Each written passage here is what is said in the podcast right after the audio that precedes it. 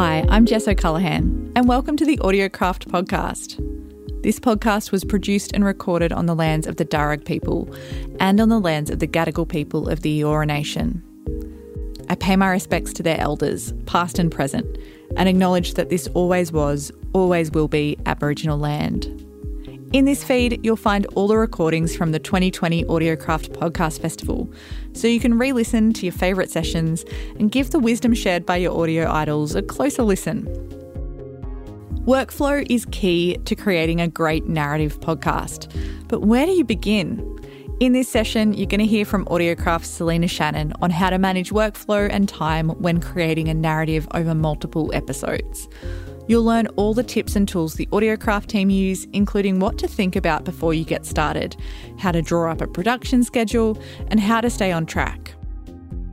Before you jump in, we recommend you click on the show notes and open up the link to Selena's presentation so you can see all the wonderful spreadsheets it takes to create a great podcast.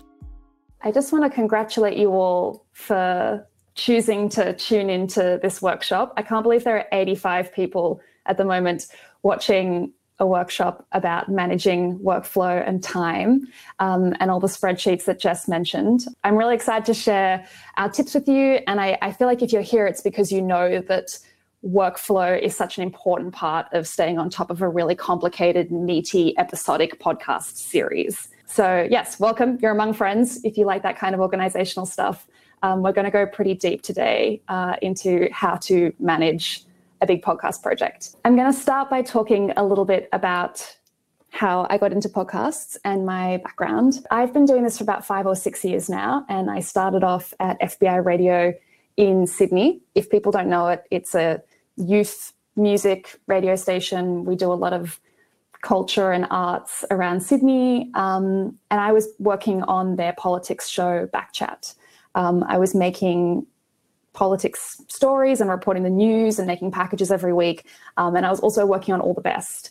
Um, I think a lot of people at this festival came up through All the Best like me. It's FBI's storytelling um, and documentary program. So this is a little All the Best shout out.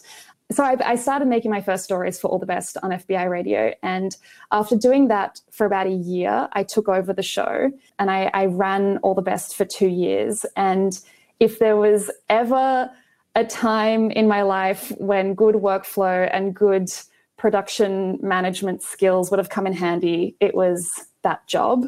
I was totally in over my head. Um, I had a really great team helping and supporting me, but basically the show required us to have about 20 different stories in production at any given time. Um, all the stories were being made by volunteers. The vast majority of these volunteers were making a radio story for the first time or a podcast story for the first time. So they needed a lot of support, a lot of one to one training.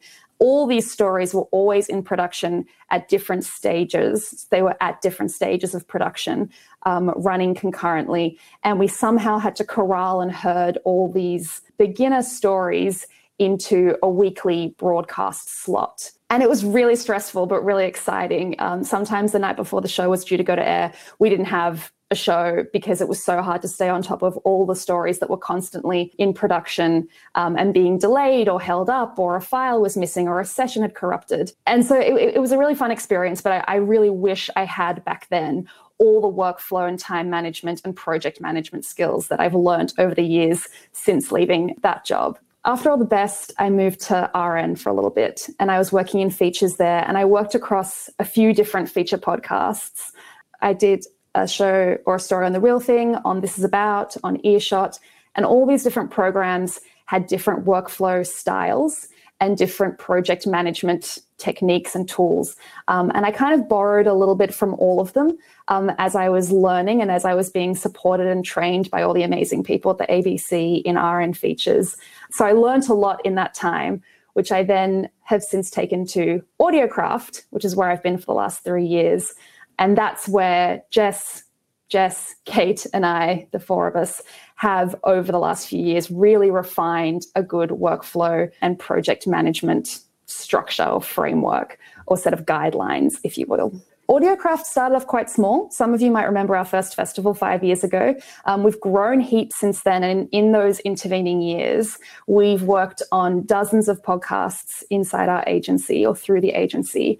Um, we've done documentaries, we've done talk shows, we've done true crime, we've done lifestyle podcasts, we've converted films into podcasts, we've turned books into podcasts. And we've worked with a variety of clients and stakeholders and creative partners um, and through all these projects, we've refined and refined and refined our workflow methods. So each project has become quicker, easier, and more streamlined than the last. But I think the talk today, this workflow workshop, will provide tips and insights that can be applicable to any kind of podcast. And the good news is that you don't have to spend years producing dozens of podcasts to figure out great workflow practices because I'm going to share all of ours with you.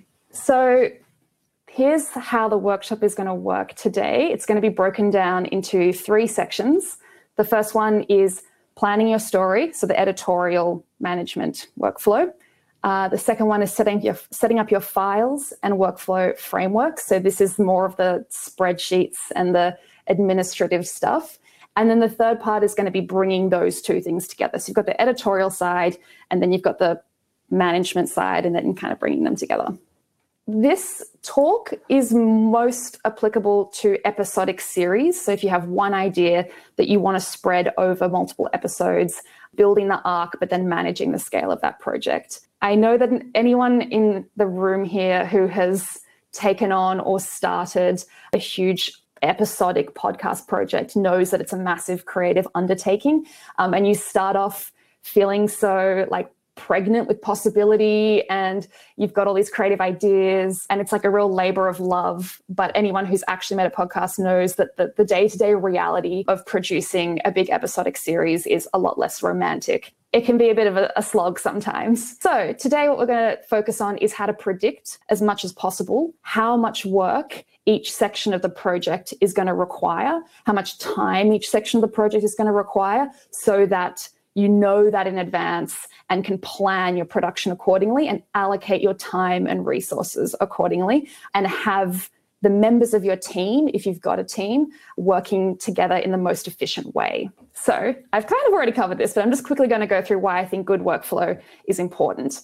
Mainly, it's because podcast projects are very bitsy. And anyone here who's been one before would know this that a smooth production relies on all the little bits and pieces of your project being available when you need them, coming together in the way that you need them to come together. So you have all your files, you have all your story ideas, you have your scripts, you have your recordings, and you need all these little bits to work together in a coherent way.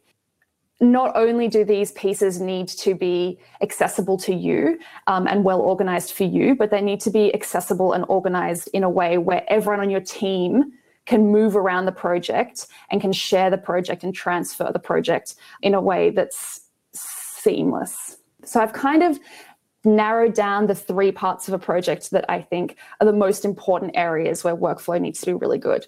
So, team flow, like I said, being able to smoothly and painlessly move a project between team members. File hygiene, which is a term I think I've just invented, um, which is making sure your files don't get lost, making sure your files don't get so poorly organized that you lose track of what you've already got. Um, you want your collection of recordings and scripts to be really neat and tidy so nothing can get misplaced or you don't lose track of the work that you've done and the work that needs to happen still. And then the last one is checklist confidence. A production project requires you know, a hundred little things to be ticked off, and they need to be ticked off at the right time. And you want to make sure that that checklist is being worked through in a in a really manageable, non-stressful way, where nothing's slipping through the cracks, basically. Okay, we're going to start by looking at the planning the arc of your story.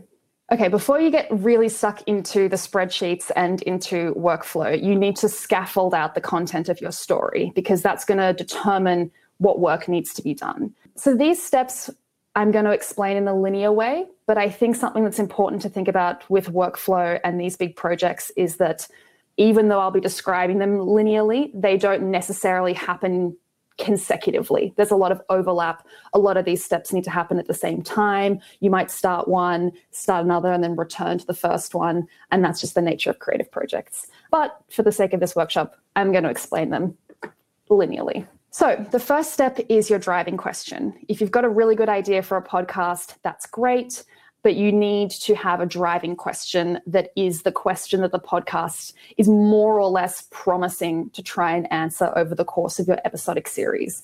Um, you don't literally need to set up a question for the listener, and you don't literally need to answer it necessarily, um, but you do want to have some kind of hook or promise that there will be something that the listener needs to hang around for. Um, and so, working out what that driving question is is a necessary part of the early editorial scaffolding of the project. Um, but it's also going to be your guiding star as the producer throughout the production. Um, you're going to be falling back on this driving question a lot as you move through the production of the podcast.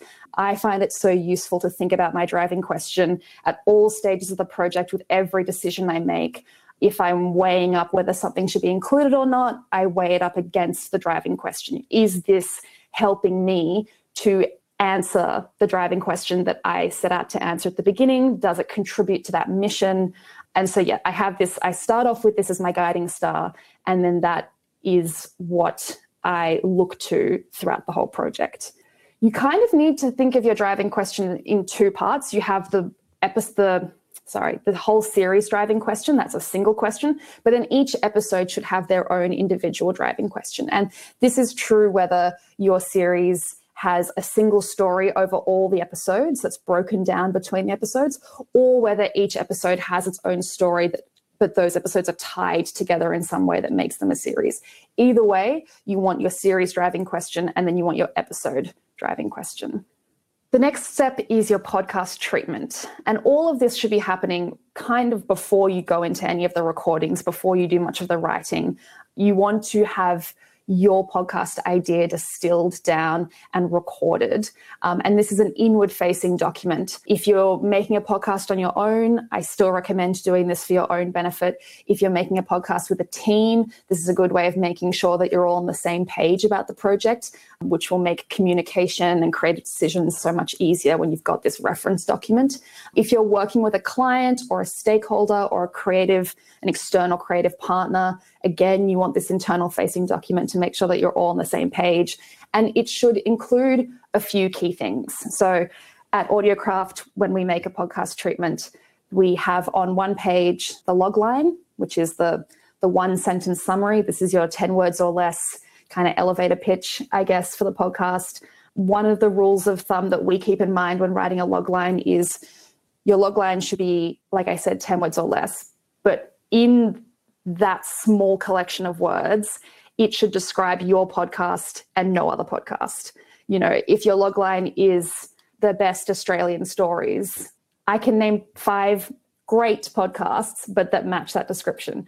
So your logline really needs to feel like it is unique to your podcast, but also communicating what is unique about your podcast. Short synopsis, two or three sentences, um, description of your podcast, I love having this one in the treatment because then when I'm emailing potential talent or when I'm trying to book people for the podcast, I can just copy and paste that two or three sentences in the email and I don't have to have an existential crisis every time I contact someone trying to work out how do I convey what's interesting and exciting about this podcast and explain it in a small amount of words. You then have your long synopsis, kind of self explanatory. You have your audience. This should also be agreed upon in advance. You know, who are you speaking to? We find it useful to imagine your audience as a single person. So you kind of build a character. Is she a woman in her early 30s who has this kind of job and this kind of social life, and this is how she spends her free time, and blah, blah, blah. You kind of build this character. I did a workshop with Eric Nuzum a few years ago, back when he was at, I think he was at Audible at the time, but now I think he has his own production company. But he's kind of like a podcast big dog in America. And he always said, go onto Google Images and find a picture of the person who represents your audience. So find this woman in her 30s who does this and blah, blah, blah. And then print off that picture and have it up in your office so that you've always got your audience in mind and you've got her distilled down to this one human face that you're speaking to. So we do a little bit of that at Audiocraft as well when we're planning out our podcasts. Next, you want format and tone. We're going to go into that in a little bit more detail later on, but it's basically what format best serves the story that you're trying to tell. Is this a documentary? Is it interview based? You know, are there diarized sections where there's stream of consciousness writing or whatever? And this will link back to the audience. So, how does the format that you've chosen tie back to the audience and serve the audience that you have in mind? Um, in your podcast treatment, you also want to talk about your host, not only who they are and what they bring to the project, but why them writing down why you want them as the host or why you've chosen them as the host is also a good thing to refer back to as you're writing and producing the show reminding yourself you know why have i chosen this voice? Why have we cho- chosen this person to tell this story? Why are they best placed to tell this story? And, and drawing on that and falling back on that as you go. And then the last thing in the podcast treatment is the production team. I, like i said earlier i think this workshop is particularly suited to projects that have a team working on the podcast, but even if it's just you, pop yourself down, you're the production team, and anyone who you're going to be turning to for feedback or for advice, um, pop them down as well. So you've got your driving question, you've got your podcast treatment. These are all really basic things for starting off a project. You then want to move on to your series outlines. We start off by making the series outline before we move into the episode outlines. The series outline is quite basic. It's just in, we do it in a spreadsheet like this. I've cropped it so you can only see the first two episodes, but you can imagine that there's whatever, all eight episodes of the series go in there. And working out the series outline, it just means plotting out roughly what's going to happen over the arc of the series. You don't want to put too much detail into this series outline because it's just a big picture snapshot of the series. And this is necessary editorially, but it's also a great record for the team to use as a reference throughout production. This is going to become a reoccurring theme throughout this whole talk. Keep neat records of everything. If you've ever made a podcast, you know that it's the production is quite modular. Uh, you have these like building blocks and you're kind of stacking them as they go, and you need strong foundations, neat records of everything to fall back on as you progress through the production because everything's going to get bitsier and everything's going to get everything's it's going to grow the, the the project is the audio you're acquiring the writing that you're doing all these pieces are going to grow and grow and grow and you want them to really be neatly organized once you've done the series outline, which is just in the spreadsheet and isn't too long, you then move into the episode outlines. And this is these are the documents that I will fall back on the most throughout production. Each episode has one page and it's a slightly more fleshed out version of the series outline, but it should have the driving question, it should have an overview of the episode, it should have the talent that you want to speak to, the characters that you want in that episode, and then maybe like six story beats.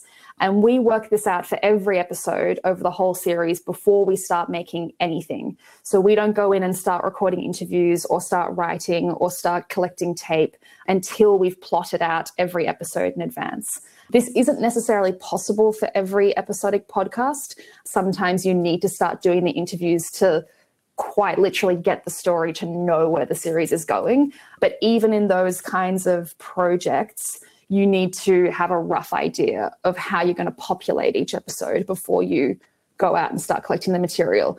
I think some people go into these sorts of projects thinking that the material determines the arc of the series, and it's kind of actually the other way around. Like we determine the arc of the series, then collect the material we need. Um, I start throwing down interview questions into this document as well as they come to me. So I have the episode outline. But if I already know what kind of questions I want to hit um, in the interviews, I start popping them down as well.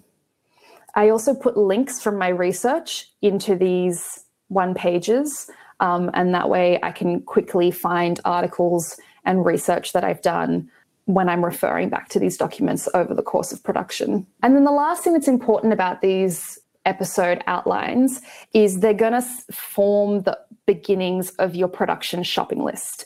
So once you know what question you're trying to answer in each episode, once you know who you're going to speak to, what needs to happen in the story, what scenes uh, you're hoping to include, that will create the early drafts of your your production shopping list. So I can see someone here asking what are episode beats? That's a really good question. I kind of think of episode beats as the chapters within an episode.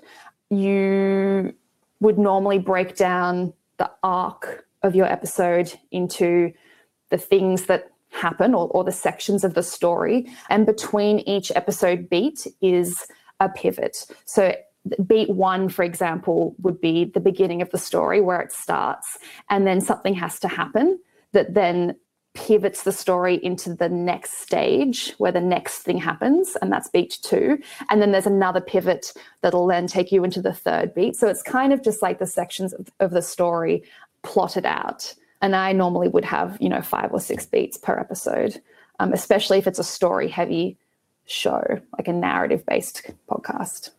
Um, so yeah, like I was saying, this will be this will start your shopping list. So as you're doing these skeletons um, of each episode, um, you can then start writing a shopping list of, oh, okay, well, I know that in episode two they go to a forest, so I know at some stage I'm going to have to get some forest sounds or record my talent in a forest.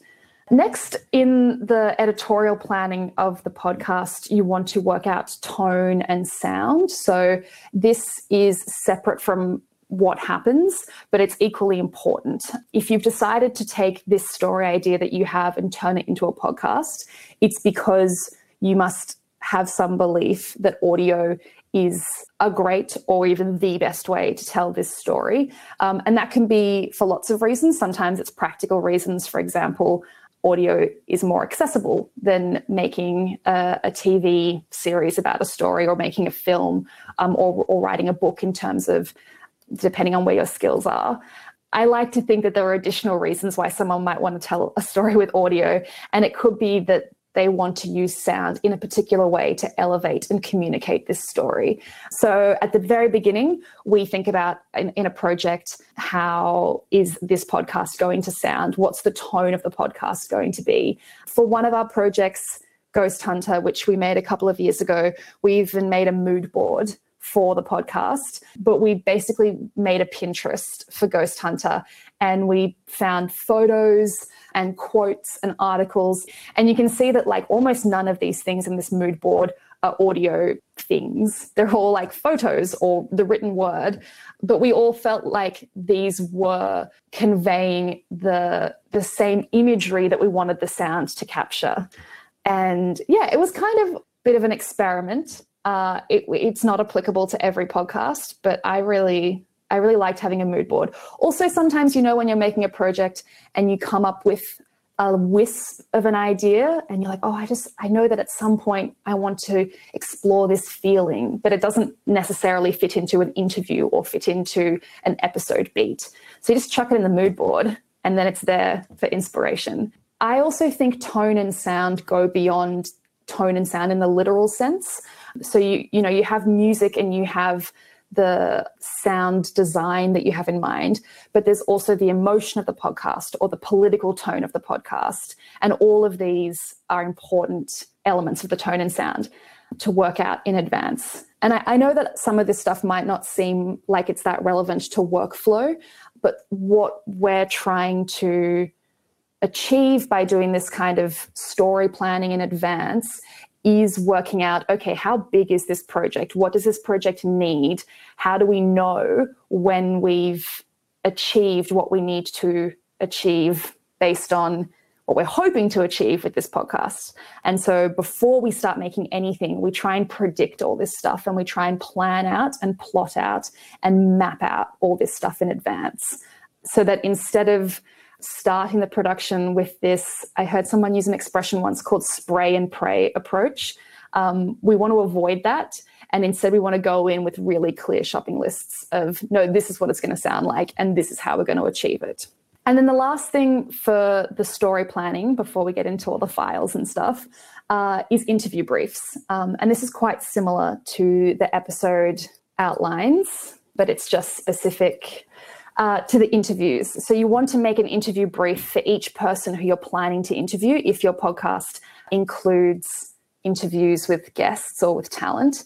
We will always pre interview someone who we're hoping to include in a podcast. In the pre interview, we're basically auditioning them for the podcast. It's not, we're not auditioning them like you would audition an actor. We're auditioning their story and we're auditioning their ability to tell their story. Um, and we're also auditioning their willingness to tell the story. If there's a story we want to tell and there are a variety of voices who could come on to tell that story, we want to make sure we're picking not only the people who are going to tell it best, but the people who are going to open up and be the most willing to tell it um, and tell it in a coherent way and be responsive to our collecting of that story. So, yeah, we pre interview all our talent, we research them, we write all our questions in advance.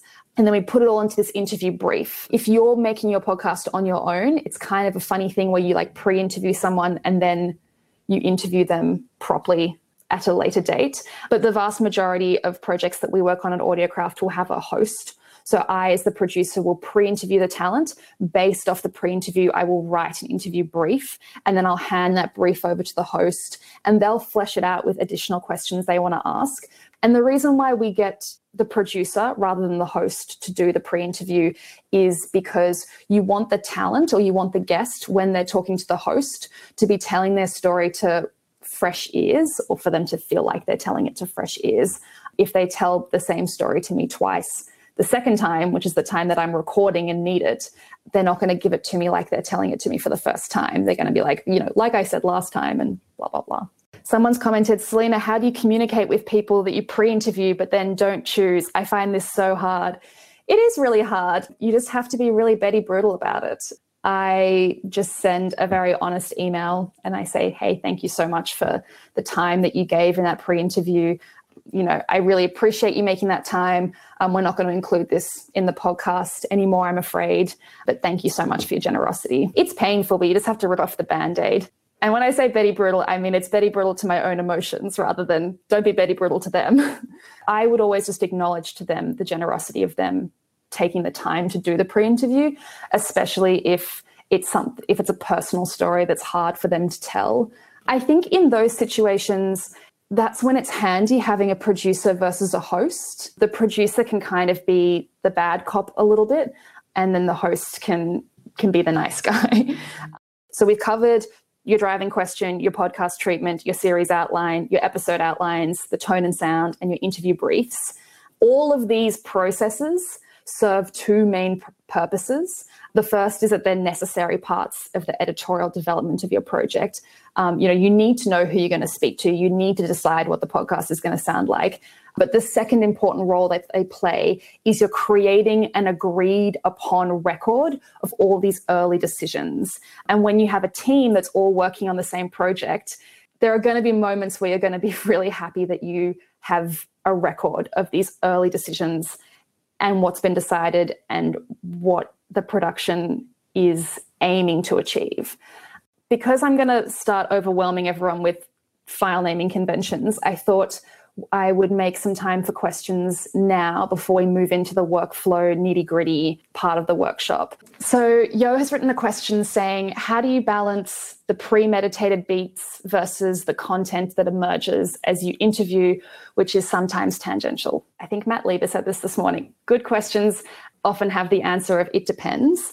I think for this question in particular, it really depends if like who and what the podcast is for. So if we're making a podcast that is for a client where they have a really specific idea of what they want the podcast to achieve, that I'm pretty strict with my beats. And I'm it's not really a question of oh, I went and interviewed someone and they went off in a different direction and it doesn't match my beats.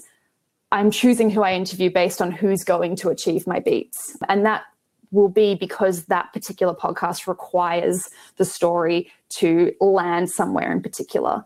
If it's a style of podcast where you're uncovering the story as it goes and you're wanting to find out what happens in real time and therefore you can only loosely predict and really the content is going to be determined by what the talent come back like what the characters come back to you with then i'm more flexible with my beats but I, I want to know as much as possible where each episode is going to land before I go into it. So I want to know like, does this have a satisfying ending that I'm working towards? And what does that look like? And maybe the story will go in different directions between A and Z, but ultimately, I want to know where it's going to land and I'm working towards it landing in that spot. Um, and that landing can be a feeling or it can be a resolution or it can be a new question. Um, but whatever it is, I normally want the podcast, I want each episode to land somewhere. And so that's how I weigh up when do I let the characters lead the direction of the story and when do I steer it back? So, someone has said, How much time on average do you spend researching the beats to be able to create that compelling narrative arc? I want to give a really romantic creative answer, but really I spend two days per episode. Um, and that's generally because the way that, I mean, obviously that's massively give or take. The way that I know that I'm going to take that amount of time is because the way that we run projects at Audiocraft, everything is planned and everything is very step by step, like what I'm taking you through now, devising the driving question, writing the podcast treatment, doing the series outline. All of these steps exist to break down a big, messy, creative idea into achievable blocks. And it's so hard to know how long a big project is going to take, but I do know how long coming up with a driving question is going to take. You know, I can, all those parts that I break down, uh, it's much easier to predict the amount of time that those little pieces will take. And so, from doing that enough times, I now know that if I'm writing my story beats, it means that I've already chosen who I'm going to speak to. It means I've already worked out what the driving question is for that episode. It means I've already worked out, you know, what the tone is, like all this stuff along the way. And therefore, w- armed with that planning that I've already done, I know it'll take me a couple of days per episode to work out the beats. So Mike says, has there been a time when you realized the driving question or first assumption wasn't the right one? I'm wondering if there's a case study where you had to throw everything out the window. What did you do? Yeah, I've got a really good example of that. And it's one of my favorite stories I've ever worked on. At Audiocraft last year, we made a podcast about the city of Portland in America. And it's like particularly like c- compelling right now because of all the stuff that's going on in Portland at the moment, all the political stuff that's happening there um, between the people protesting and the police. Um, but basically, we went into that series wanting to make six episodes that told the story of Portland. And one of those episodes was about the music scene that Portland is really well known for. Um, and people who know Portland might think of like indie rock or might think of you know a particular genre of music that uh, is um, quintessentially Portland. And we kind of went in with these preconceived ideas about the music scene in Portland. And then from talking to people, we found this completely different narrative about the music scene in Portland. And that narrative was that even though America is the birthplace of hip hop, and even though Portland is one of the music capitals of America, the hip hop scene within Portland is is tiny and oppressed and stifled um, and really struggles to get off the ground. And it was like very opposite to the narrative we had in mind, which was that like Portland is a music loving city that's just like brimming with musical energy and talent. And actually, there was this like struggling hip hop scene. And so that was completely different to what we went in wanting to tell. But it was way more interesting because the stakes in that story were so much more compelling than a story that's just about how great something is. You know, music in Portland, it's a great musical city. So in that instance, we did kind of 180. But because we work out our story beats in advance, the 180 happened really early on in production. It happened before we'd interviewed anyone. It happened before we'd started writing anything. Um, so even though we had to throw the original idea out the window, we luckily, from methodically following these steps, reached that 180 point before any of the concrete had been poured. Okay, I'm going to pause questions for a little bit, but there'll be other opportunities in the workshop to talk about them more. Okay, so your story planning is more or less done now. You know what's going to happen in each episode, and that's enabled enabled you to get a shopping list of everything that you need to collect to build your podcast, all the content and all the material that you need to collect. And now we're going to convert that into the, the files and the workflow. So here are the four things that we're going to cover. And these I would do consecutively. So I said earlier on that like some of these steps happen at the same time. You might write your interview briefs while you're determining the tone and the sound. But here it's it's linear. The first one is to divide your work into batches. So we typically will divide a project into research and development, that's the first stage, recording and logging, then writing, editing, mixing. So those are the, the main batches. Depending on what your podcast is about and depending on how you're trying to tell the story, these batches might look slightly different. But I think broadly, they're all going to kind of fall into this. The value of dividing your work into batches comes back to what I said earlier, which is that it's hard to predict how long a really big project is going to take. The more you break it down, the easier it is to predict how long each piece is going to take. Um, so you divide your work into batches and you basically assign each part of the project to one of these batches.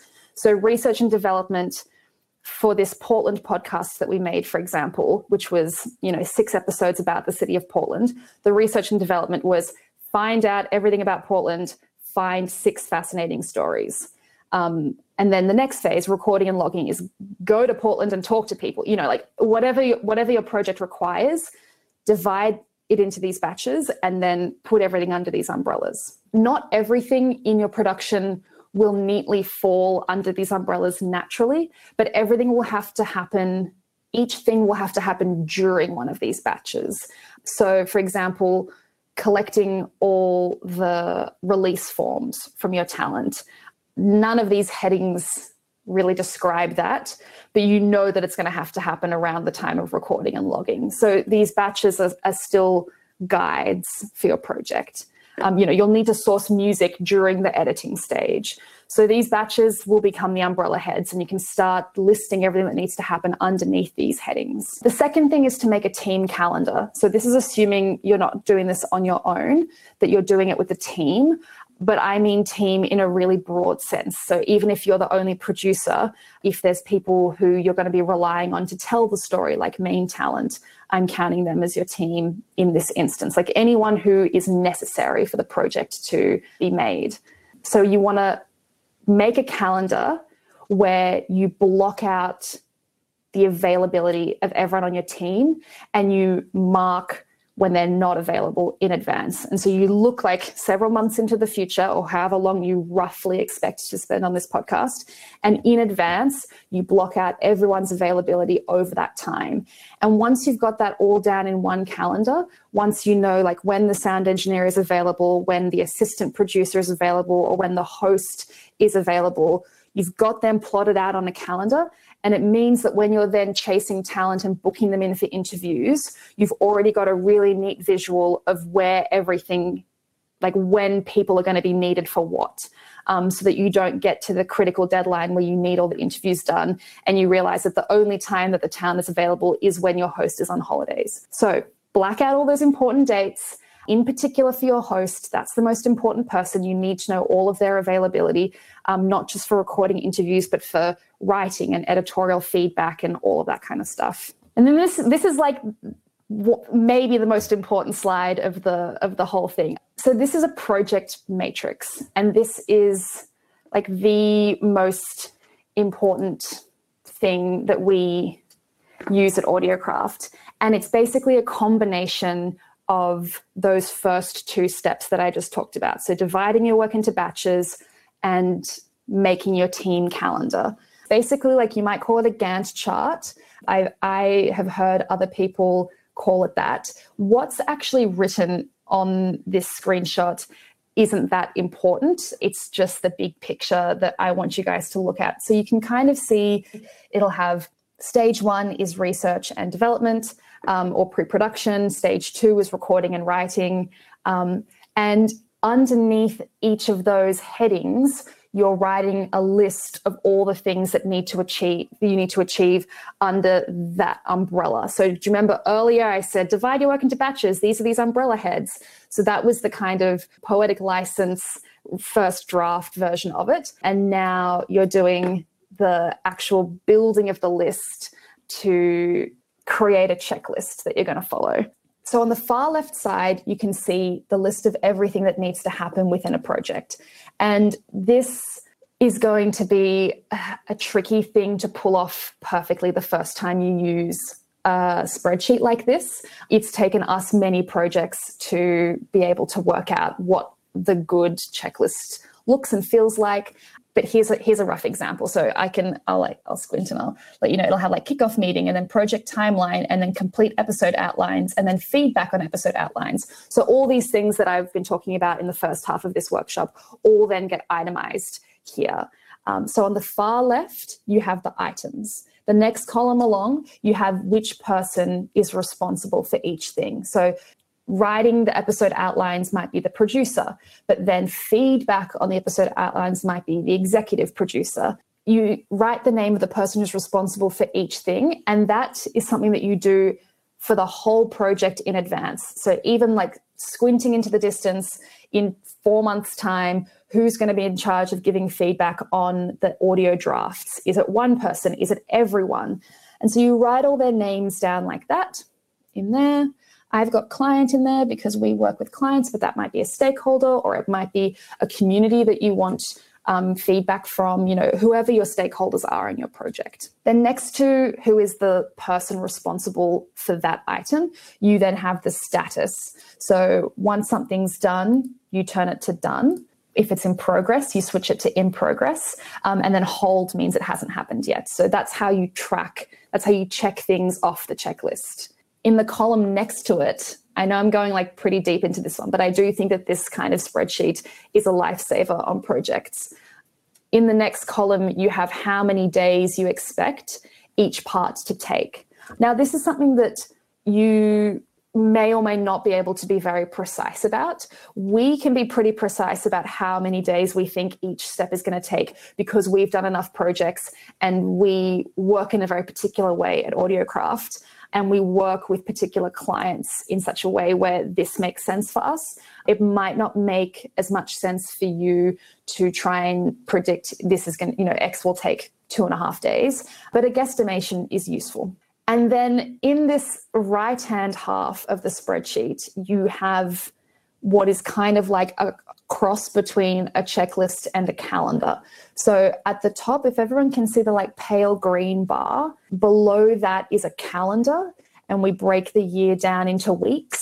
And then you're kind of just making a little colored square next to each item in the week of the calendar when you are hoping to achieve this thing.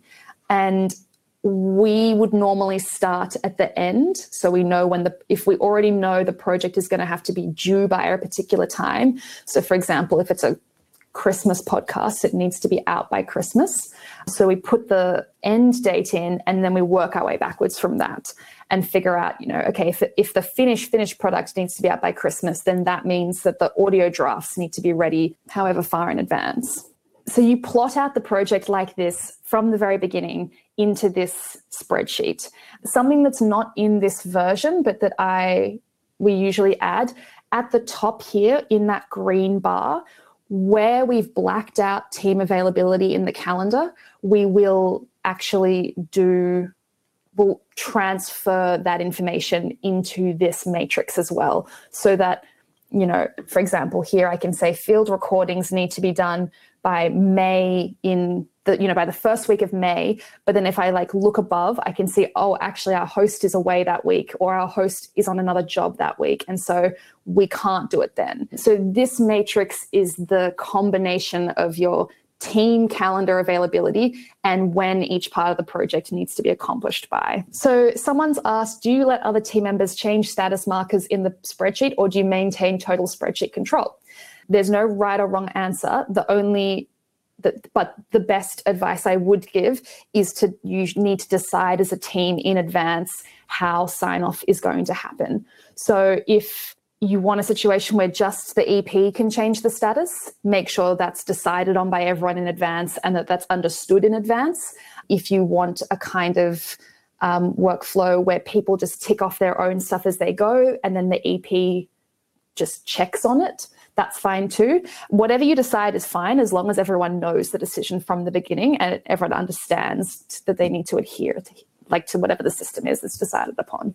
This matrix is kind of like a one stop shop for your whole project, and it will keep track if it's used correctly and if it's used with conviction, it will track everything in your project for you and help you stay on top of everything as you go. And you'll be able to see, like, oh, I know that I can't get feedback on this until I've delivered this. One thing that I think is really important to build into these into a matrix like this and something that people don't always adequately build in from the beginning is feedback and approval time. So you might know how much time it's going to take you to write a script, but if you need a host or if you need a client or if you need the subject of the story to read over what you've written and give their thoughts, you need to build in that time into your production schedule because those periods where people are giving feedback, that part of the project more or less has to go on hold. You can't work on a script if it's with an EP or with a client or with the host um, and they're giving their thoughts. So you want to adequately build in those feedback time periods and know when they're going to happen as far in advance as possible so that you can give notice to the people that you're relying on to do that feedback. So if you know that your host needs to look over the scripts you've written, you want to give them as much notice as possible that you're going to say, okay, there are going to be eight moments in this production where I'm going to need you to give feedback on a 10 page script for each of these eight episodes. And so working out with them in advance, like how much time they need for that and when that can happen, so that you don't just hand scripts over to them and then you don't know when they're due back, you don't know when they're free to look at them, the whole project blows out, blah, blah, blah. This matrix the way we normally run it is we have tabs down the bottom. So this part that you're looking at now is called the critical path. But then we'd have other tabs that are in the spreadsheet, and those tabs would include um, other important information. I would put the series outline in there. I'd put the episode outlines that you've written in there. I'd put all the contact details of everyone on the team, the contact details of all the people you want to interview, like all these records and all this important information can all live in this one this one-stop shop basically. You might want to zoom into a part of the matrix and have it blown up in under you know on another tab so that you can like go into more detail you can put anything in your matrix. It's, it's your matrix, but but think of it as um, somewhere where everything is recorded and everything lives. Okay, I think we've done enough on the matrix. Um, I've just got one more thing I want to chat about on this, which is file management. Which, let's be honest, is the real reason you guys are all here for the file management part of the talk. So, file management is something I'm deeply passionate about. So we just saw the matrix, which is where the schedule lives. And, you know, in those spreadsheet tabs, all the information lives. But then here is where all the actual pieces of content live. So your audio, your sessions, your scripts, all of those will live in this master folder.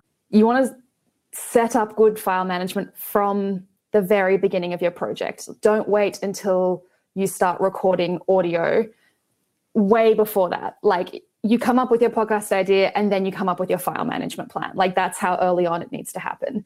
I start by picking a project key. So SES is the one that we have for search engine sex. And the reason I pick a project key is because I have lots of audio that I've made in my life and lots of stories that I've worked on. And so if I'm looking for some interview tape that I've recorded for search engine sex, if I search interview, in my Finder on my computer, like a billion files will come up from all the interviews I've done. But if I search SES interview, then only the ones I've done for search engine sex will come up because I'm including the key in all my file names. So you start off by working out the project key. SES is the one that I've worked out here. You work out the key and then you make the master folder. Now, the master folder will have different subfolders depending on what you need, but this screenshot is generally what I would include in a master folder. My archives, my final delivery folder, admin, audio edits, development, outlines, production, etc., etc. And then down the bottom, you can see my matrix. That's where all the important stuff lives. So, having good file management is really important if your project deals with lots of tape and lots of characters and lots of episodes, which is what these types of series generally have.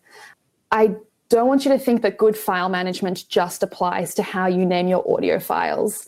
It's also how you name your session files. It's also how you log your tape. It's also how you keep track of versions of your scripts and script revisions. It's also how you keep track of feedback and notes that you're getting from different stakeholders and from different team members. It's a, it's a bigger and more complicated thing that you need to start thinking about from the very beginning. So, like I said, you start off with by thinking of your key, then you make this master folder that everything's going to live in. Then you want to make sure that everyone on your team is using the same platform or the same place to save all the work. So all of your team need to be in the same Dropbox or they all need to be in the same Google Drive. And that's where your master folder is going to live. So you all come together in one place. You don't want a project where everything I record is being saved to my Google Drive, but everything the other producer records is being saved to their Dropbox. It all has to go to the one home, to the one master folder. It all has to be backed up to the same place. So yeah, I, I pre-populate this master folder with these subfolders. And then you pick your file naming convention. I've got an example of what I normally do, and then this applies to whatever your file type is. I'm going to break it down into more detail in the next slide, but you can see here the beginning of the file name will always have the, the key that I've chosen for my project. So search engine sex, SES. It'll have the episode that whatever this file is for, I already should know in advance what episode this interview is going in because I've already worked out my episode outlines. So I already know when I'm talking to Ben Law, it's going to be in episode How Do I Have a Good Relationship or whatever it is.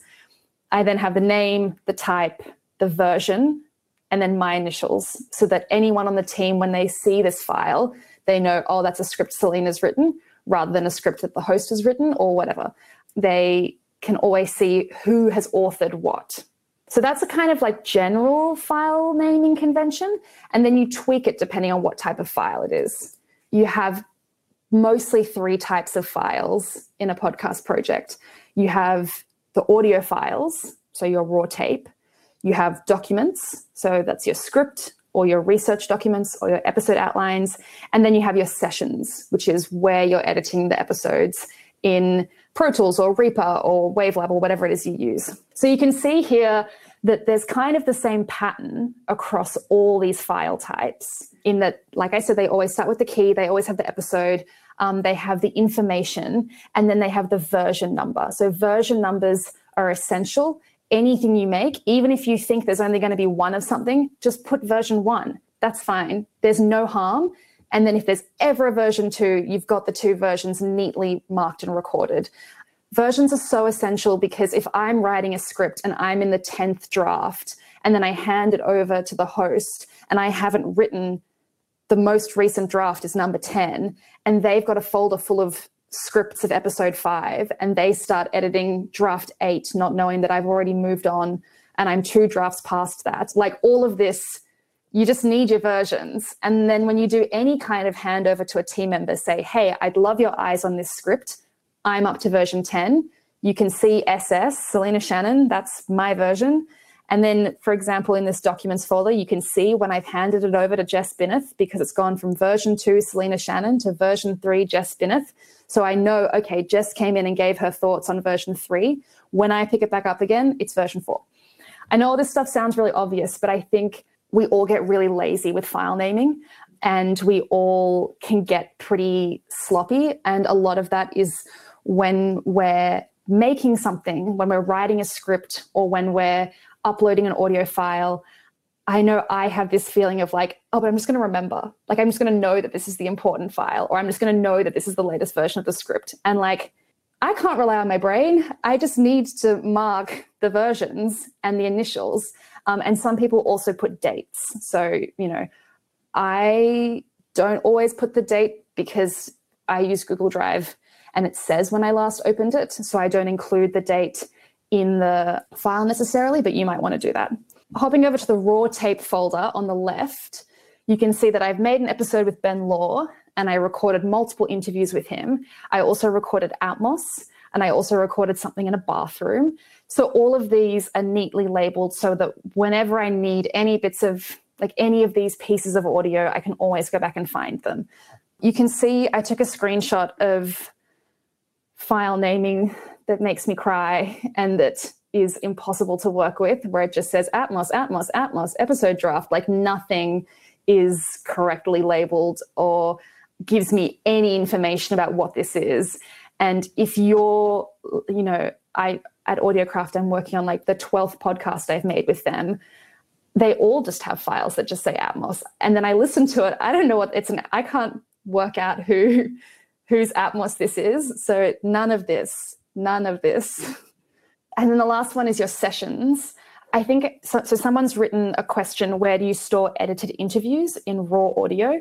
So I would put edited interviews in my sessions folder. So I, if I've got an edited interview where the interview is edited but it hasn't made its way into an episode yet, I wouldn't really export that interview. I would leave it as a session. Mm. So I'll have a session that's like the cut down version of this interview. And then that just lives in the sessions folder. And then when I need to use that edited version of the interview, I'll just import it into the episode session it would never really make its way out into an exported file version of that edited interview. The important thing to remember is that if you're working as a team, having consistent file naming means that no one will ever get lost. No tape will ever get lost because you can always find it again. Even if I can't remember what a file is called, I can, like, you know, if I'm trying to find a particular interview, even if I can't remember what the interview is called, I can remember what episode it should have gone in, or the date that it happened, or what type of file it was. So I can always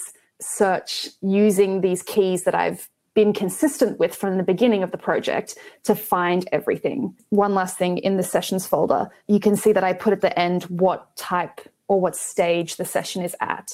So even if I have version one of the mix, I'll then qualify that by saying there's no VO, which I spelt as VO, Novo. um, or now there is VO, or now the pickups are inserted, or now it's the final version, etc. It's all it's all just very important to be consistent with it from the beginning. So someone's asked, how would you file slash label raw tape from talent who will be used across a few episodes? It depends how uh, anal you want to be. So I might just put episode and then all the numbers that I think it might go in, or if it's an audio file that's just a raw recording i will i might actually duplicate it and put it in all the episode folders. So i'll be like i know this ben law interview is going to be in episodes four five and six so i'll duplicate it and put it in each one. And then when i'm editing that when i'm editing that episode i have it in each folder already. But i think in in, in that instance you can just duplicate so someone's asked, would you ever start releasing episodes before everything is complete? I probably should have covered that at the very beginning of the presentation. When you are working out your matrix production schedule, um, you want to know that from the very beginning. So you're making a conscious decision either I'm going to finish this whole series before I release anything, or I'm going to start dropping episodes while I'm still in production. Um, if you're going to do that latter one, you need to build in enough of like run up time and then time the release of each episode so that you still have the right amount of time left to keep producing and have the episodes be finished in time for when they're due to come out. I generally prefer finishing something before it goes out just because that's much less stressful. But whatever you decide, whether you decide to finish and then release or release as you go. The only important thing is that you make a decision about that in advance and plot out your production schedule with that in mind. If you're doing that, then it doesn't really matter which one you choose. All that matters is that you plan and allocate enough time to pull it off. Okay, I'm going to press on and do the last couple of slides here. So this is the part of the workshop where we bring together all the story planning you've done and all the workflow good practices that you've set up and kind of bring them together. So at Audiocraft, we will then determine a workflow chart. The important thing is that you see that we work out the actual step by step workflow that things are going to go in. This is important if you've got a team with a few people and each person on that team comes in at different stages. So at an Audiocraft project, you know, we might have an assistant producer who does a first pass of something, and then a regular producer who'll do the second pass, and then an EP who'll do a third pass and then the EP, their pass might then pass back down to the producer, who then might then pass it to the host. And so, if all your episodes are kind of like moving through all these people, you want to work out the exact order that that needs to happen in, so that you're not doubling up, so that you're not duplicating steps, and so that you're minimizing the amount of handover that needs to happen. You don't want a script to go back and forth five or six times if the same outcome can be achieved by it just going to three people in the right order and at the right stages. We, we work out in advance, okay, how far does this step need to get need to come along before it moves from person A to person B? And then how far does it have to go along to get from person B to person C? This kind of workflow chart, I know in our experience, you can't really predict it from the beginning. Like we work out this workflow chart as we go. So, you know, the first two or three or four episodes of a series, you're still kind of like you're trying to figure out what's the most efficient way to move through this project. And then this workflow chart will kind of emerge out of that as you refine and as you make more efficient the passing around of project bits. We log our tape Logging is also an area where you want to have good file management and good workflow and good record keeping. There are two ways you can log tape. You do all your recordings, and then this is assuming that it's tape that isn't just atmospheric field recordings, so tape with, with content that you need to log. You can either log it on paper, so transcribe it either yourself or with transcription software and then go and highlight the important bits and strike through the parts you don't want and leave notes and make comments. That's one way to do it. That's how I like to work. Or you can log your tape in your DAW slash DAW of choice. Sometimes, depending on the project, we do it this way as well. When we log in, say in Pro Tools, I will have the interview tape. I'll cut it up so that each interesting bit that I want to use is its own chunk. And then I'll either put a marker labeling what's in that bit of tape. So, like, I've made up a fake thing here where it's like an interview about coffee. Um, so I'll be like, this is the answer where they talk about how much they love coffee. This is the answer where they say coffee's bitter. This is the answer where they say coffee needs sugar. Um, so I put those markers in along the way as I'm listening on all the bits that I think are good and that I might want to use. But then I also rename the clips. And this is particularly useful in Pro Tools because then you get this clips window here and the clips window will then have a list of everything that you've relabeled. So you can then find all the clips by doing a keyword search in Pro Tools or whatever program you use. And I find this useful once you've got really big, long interviews or multiple voices, and a session might have a hundred interesting things in it. And so your clip list is really long. If it's all adequately labeled and renamed, you can use keyword search to then find I want that amazing tape where he says coffee is bitter, and you can search it and find it. You'll see that when I rename a clip, to include the keywords of what's in it, I leave the original file name in the beginning. So, say with Pro Tools, it'll give you the option to rename a clip. And I used to backspace the file name and just put the keywords. But then when you have a session with multiple files in it, I might have talent that say the same thing, but I need all of them to say it in their own way. Um, so I want to know when I'm key searching coffee is bitter that I can then link it back to the right person. Um, so yeah, good logging means that you'll then have keyword searchability. When we are working with sound engineers who are going to mix our stories or mix our, epi- our episodes, you don't just want to hand over the session with all the interviews and pieces for them to mix. You also want to give them a sound brief. And this, like every other bit of planning that we've done in this project is a record, an agreed upon record of exactly what you want them to achieve or what you want them to aim for. So, a sound brief, when we write it at Audiocraft, will include a series synopsis for the sound engineer to understand the story, top line sound notes. So I might include the mood board that we made, or I might include, you know, a detailed description of I want this to sound like 80s commercial radio or whatever the aesthetic is.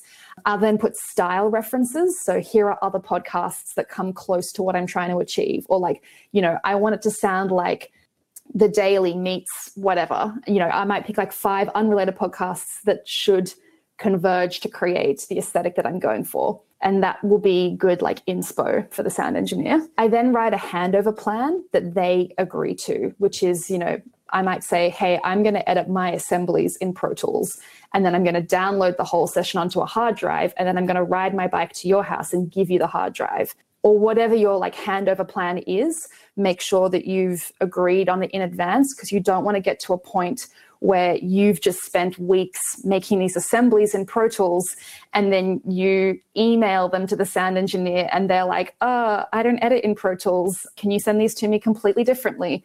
So you want to make sure that the handover plan is agreed on in advance.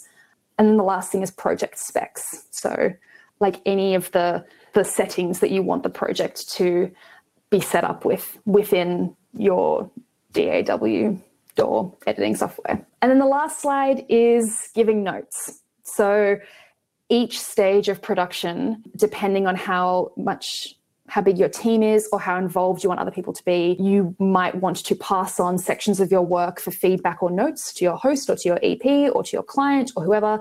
Like I said before, you want to allocate that time in advance so that they know it's coming and so that you've allocated enough time for them to do it you want to make sure that all the versions are kept. So if you've progressed through a script or if you've progressed through an edit, you have all the backups in case you're like, you know what, that was actually way better a week ago before I lost so much sleep over it and lost track of what sounded good. You keep all the records. If it's audio drafts, we use OTranscribe for listening back to draft episodes and giving notes. And the reason why you want to use OTranscribe is because you can upload the audio draft into OTranscribe and then there's a shortcut for making timestamps so you can listen back to it and in real time you can write your notes and timestamp them. It's just the quickest and easiest way to give notes on a sound draft. And the last bit of advice is if you're getting feedback and notes from multiple people, you want to consolidate all of that feedback before you hand it over to the person who has to action that feedback. So if it's a sound engineer and there are four people who have given sound notes, you only want to hand over one document with no contradictions and no duplicates that they can work off. That's the end of all I have on my PowerPoints. I'm sorry that I rushed at the end a little bit, um, but we're about to approach four o'clock. That was Selena Shannon leading the Audiocraft workshop Go with the Flow. If you liked this episode, I reckon you'll be into Embrace Chaos, a session with Avery Trufelman from 2019 where she shares how she makes a story and what order she does everything in. You can find us on social media at AudiocraftFest and sign up to our newsletter at audiocraft.com.au to keep in touch with us. Until next time.